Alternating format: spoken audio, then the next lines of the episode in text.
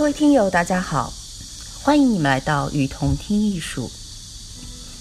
在这里，我们介绍国内外艺术机构、艺术家，分享关于艺术的文章，让你用听的方式，更多的了解艺术。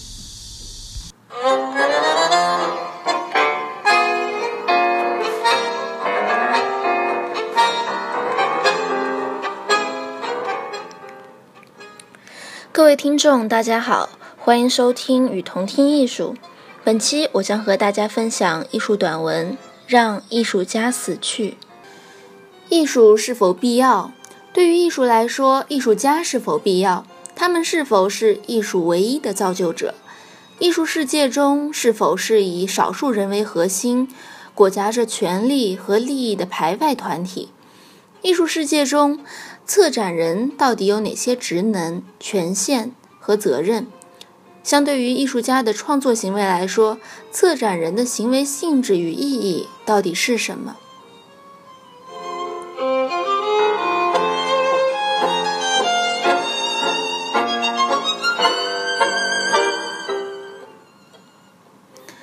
在面对以上这些问题时，原本明确而显而易见的概念与词汇会变得松动。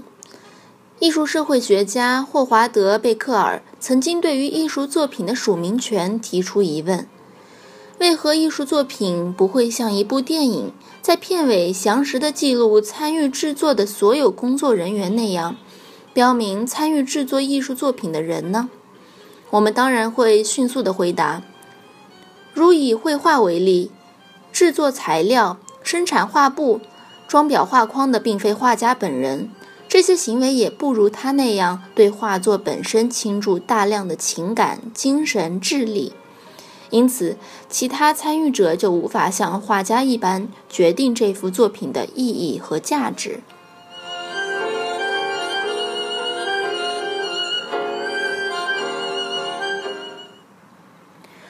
然而，当我们置身于当代艺术的语境时，多种媒介的混合，对于创作、接收和参与等综合体验的重视，使得艺术创作行为从时间、空间概念上都不断延伸。这时，艺术创作难以再简单的被称之为完全个人的行为。无论是为展览贴上鲜明的个人策展标签，还是冲破个人与他人的界限，或将创作扩张到一个或多个展览，艺术创作权利的归属问题似乎不再有明确的答案。随之而来的是对艺术家和创作行为定义的模糊，和涉及到的权利机制、利益分配和系统等级划分的动摇。但却少有人主动地面对这样的现实。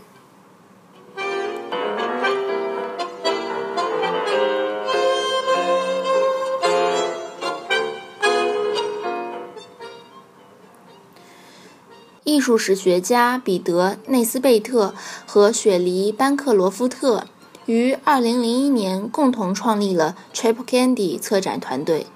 创立之初，团队在纽约哈莱姆区辗转经营了数个实验艺术空间。随着两人策展概念的发展，实体的空间最终被关闭。自2001年起。Trip Candy 成为了一个客座的、流动于美国和欧洲的策展组织，在小型机构、美术馆或非常规空间中策划并实施展览。他们的策展团队自2001年起就逐渐以离经叛道的方式策划展览。第一，他们策划的艺术展览中往往没有艺术品原件。即是说，所展出的东西可能是从画册上取下的复印品、档案，或一些非艺术品的物件。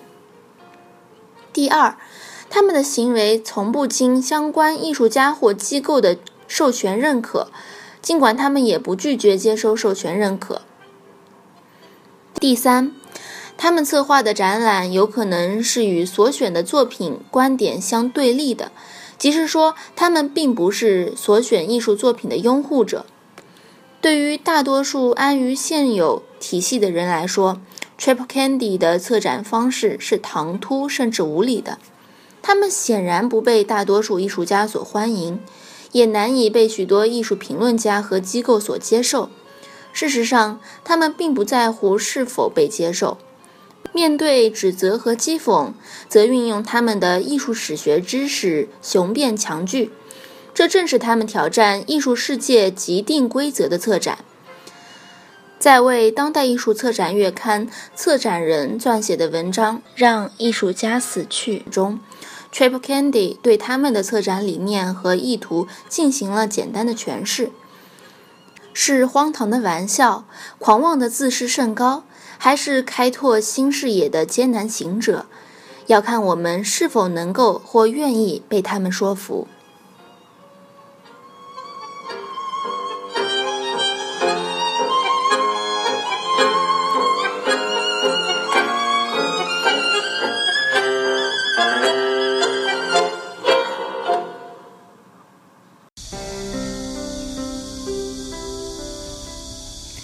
感谢您的收听，欢迎大家多提宝贵意见，并且来我们与同听艺术同名的微信和微博留言哦。